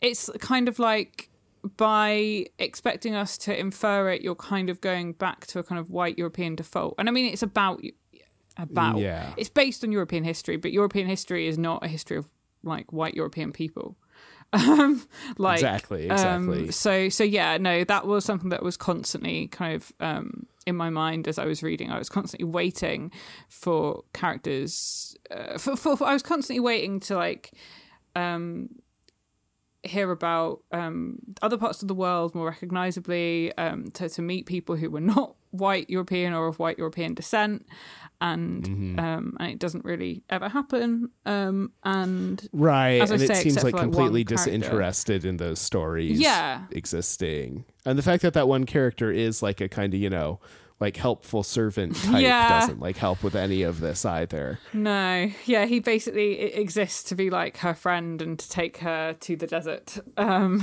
Right. Yeah. Right. So and there are Yeah, like so anyway, that was just sort of like a- yeah, it's like somewhat hard to be like I didn't like this thing that wasn't in the novel, but like the reason I didn't like it was because it wasn't in the novel. So Yeah. it feels a little bit, you know. It was just this one thing that I like kept hoping that would at least be acknowledged in any way, and it felt entirely unacknowledged. And it seems, you know, I think this is where, you know, like sometimes these kinds of um uh, I, I don't know. I'm trying to I'm trying to figure out what I actually mean and how I'm going to say this. Um, you know, I think it can be easy in in science fiction and academia and literature and like just the way that we think generally to you know think in terms of like oh women and women's issues or oh mm. and this is just about that so I don't need to talk about race. Mm. And you know I guess what I'm saying is like intersectionality question mark exclamation point right? Like like they're set like sometimes these kind of things can come off as very you know i recently reread the left hand of darkness and and it it was maybe the one kind of complaint i had about the book rereading it like for the third or fourth time was like oh this feels very you know like there's almost something like gender essentialist about the way you know and and i think maybe I felt elements of that in Rupetta too, where it's like her taking on the body of a man Yeah. was never treated as like, oh, she's transitioning gender or anything. It was purely just like a mask that she put on, which is interesting given that the whole thing is like, yo, the body you live in is who you are and is important. Mm. Right. And like, they, I don't know, there are these kind of elements of like, it seems to almost, you know, sure on the one hand it's like a feminist science fiction novel and this feminist story and then on the other hand it seems to just like not be interested in like well what's the intersection of that with like you know gender more broadly and different gender expressions or what's the intersection with that of like race and colonialism and like all of these different like elements and instead it's just it kind of like stays in this one lane and sometimes that to me can be i want to hear about all of it Yeah. i Well, guess The bit with her taking on the the kind of male body, I was a bit worried about when it came up. I think it was handled okay for me because because so so what I think what I often find difficult about that kind of thing in a book is when someone who has previously not expressed or um or, or thought about um any disalignments between their body and how they feel and how they want to express their gender if they suddenly appear in the body of like another gender and they're suddenly like okay i'll take on different pronouns I'll, i I am this different gender now whereas Right. that's not kind of how it, it works. Um so the fact Right. that she takes on this body of a man as a disguise and she i think people refer to her as he or whatever but she is still she. She is still Rupetta. And when she appears she's kind of treated the same. I kind of liked that because it felt it read to me as like an acknowledgement that she her, her gender has not been changed by her expression of it um and it's kind of like more mercenary but it isn't explored in particular detail. This was all kind of like inference um from like quite a quite a scanty section on it um right. so yeah so i think it just what worked for me but um but it, it it is true that for a book that talks about a body that can be like changed in this way and that um it doesn't really talk about like um any problems it, it doesn't ever really trouble like the gender binary really um right. and which is always yeah. a little bit i guess and i guess that for me is what it is. It's like uh, you know i always i i constantly feel this way in science fiction and, and fantasy in particular where it's like you have these wizards and these like transfiguration type spells and like okay like no one ever like becomes a different gender and like there's not like a much broader type of like gender expression possible in this world like to me that's one of the first things that i think about you know in that world. You should read the raven tower by anne leckie okay well that comes out in february you said maybe that'll be on the the list here coming up soon It's a fantasy book, but yeah, it comes out in February. I just did finger guns to be like, yeah, um, it's got Right. a tra- Well, it's got a trans hero, and this is talked about within like the first ten pages. The the interesting Yeah. yeah the um you know the the ninefox gambit also had kind of like elements Mm. of this like you know gender stuff that that we liked a lot and so i'm i'm constantly wanting to read more stuff with that whether Yeah. it's you know novels or like the like rpg settings or like whatever Yeah. whatever it is yeah, no, Um, definitely. Cool. Well, I think that's most of my I mean, you know, like beyond being able to like talk for another like 20 hours about history Hmm. and what is history, uh, most of my thoughts on the novels at this point. yeah. Did you have anything more that you wanted to to bring up? What was with all the apples? Everything is described in terms of apples. It made me really want to eat an apple. Really, I didn't notice this. Really, Yeah.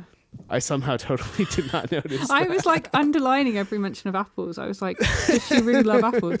Um, no, I, I mean, I think we've basically, um, I think we have basically exhausted my notes. Other than I did write down apples? Question mark. Um, yeah, yeah, unfortunately, the best answer I have is like, oh, oops, didn't see it.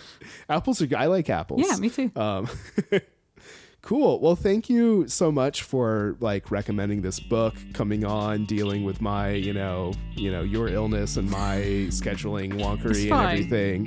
It was great. Um, this is this has been really fun. I, I really enjoyed both these conversations and to get to you know read this book and hopefully you know folks who are listening have also read the book and enjoyed it. I saw a couple of people like you know bought it through the link, which is which is great. It's like yay, you know we're we're getting to bring books people haven't heard of Yeah. uh, to them, which is you know my yeah. my ultimate goal for this whole thing. I would just say, if anyone has got this far without reading the book, I would just say, if you're struggling to work out how to buy it, because lots of people have been like, how can I buy the book?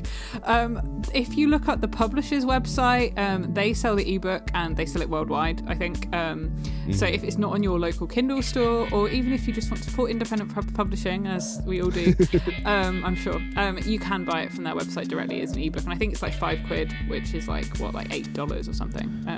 Yeah, somewhere between eight and ten bucks. So yeah, depending that's- that's depending on how bad. badly our politicians or your politicians have fucked up the market Yeah, this week. who's fucking up more at the moment? It's like it's uh, just constantly, just constantly fucking it up. So yeah, Cool. So um so we'll be back um unfortunately without Charlotte next month to read 10 billion days and 100 billion nights by Ryu Mitsuse. Um and that will be coming out I think the second week of January. Uh until then um I guess again Twitter's uh we're at Spectology Pod on Twitter and spectologypod at gmail.com if you want to email us. We actually got some email about Rupetta that was that was really fun. I think we talked about some of the ideas that that email brought up. So uh, you know, appreciate the the reader who'd sent that to us. And um, yeah, you're at Tambourine. Charlotte's at Tambourine with a U, so O U R um, Yeah, Breen. yeah, on Twitter and um, and on Dreamwidth. Again, if you want to read overlong um, posts about the '90s TV show Due South, um, or reviews of the new Hannu Rajaniemi book, um, both posted there. Um, alwaysalready.dreamwidth.org. Cool. I'll also put a link to that in the show notes and on Twitter as we always do too. And um, thanks uh, to Dubby J for our music. You can find him on SoundCloud. Um, Noah Bradley, noahbradley.com for our, artwork. You can find prints of his on his website. And um, yeah, with that, you know, thank you everyone for listening, talking, all of it. Um, we'll we'll talk to you next time. Bye. Bye.